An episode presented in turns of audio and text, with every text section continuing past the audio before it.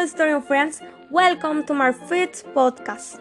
This is your friend Zarely Valenzuela speaking. And I hope you like this story a lot. If you like stories that leave you a good message to tell your friends you are listening in the right place. The story I will tell you is called The Best Friend. So pay attention and you will have a great moral. Two friends were walking in the desert. On one leg of the journey, they had an argument, and one friend slapped the other in the face. They continued walking until they found an oasis where they decided to take a bath. The one would had been slapped with trapped in the mud and began to drown, but his friend saved him. After he had recovered from his shock, he ran on a stone. Today, my best friend saved my life.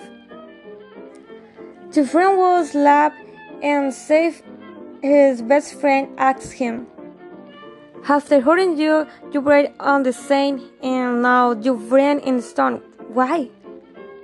The other friend answered, when summer hurt us we must wait on where the winds of forgiveness can erase him.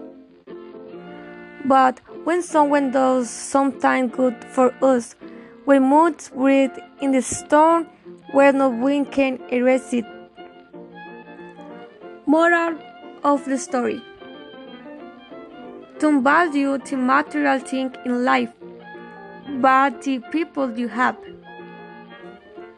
Wow, not though this story leaves a great lesson.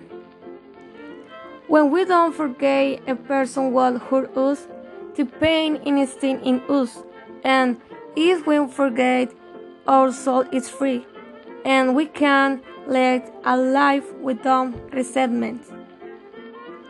I hope this story was to your linking that you continue to have a great day.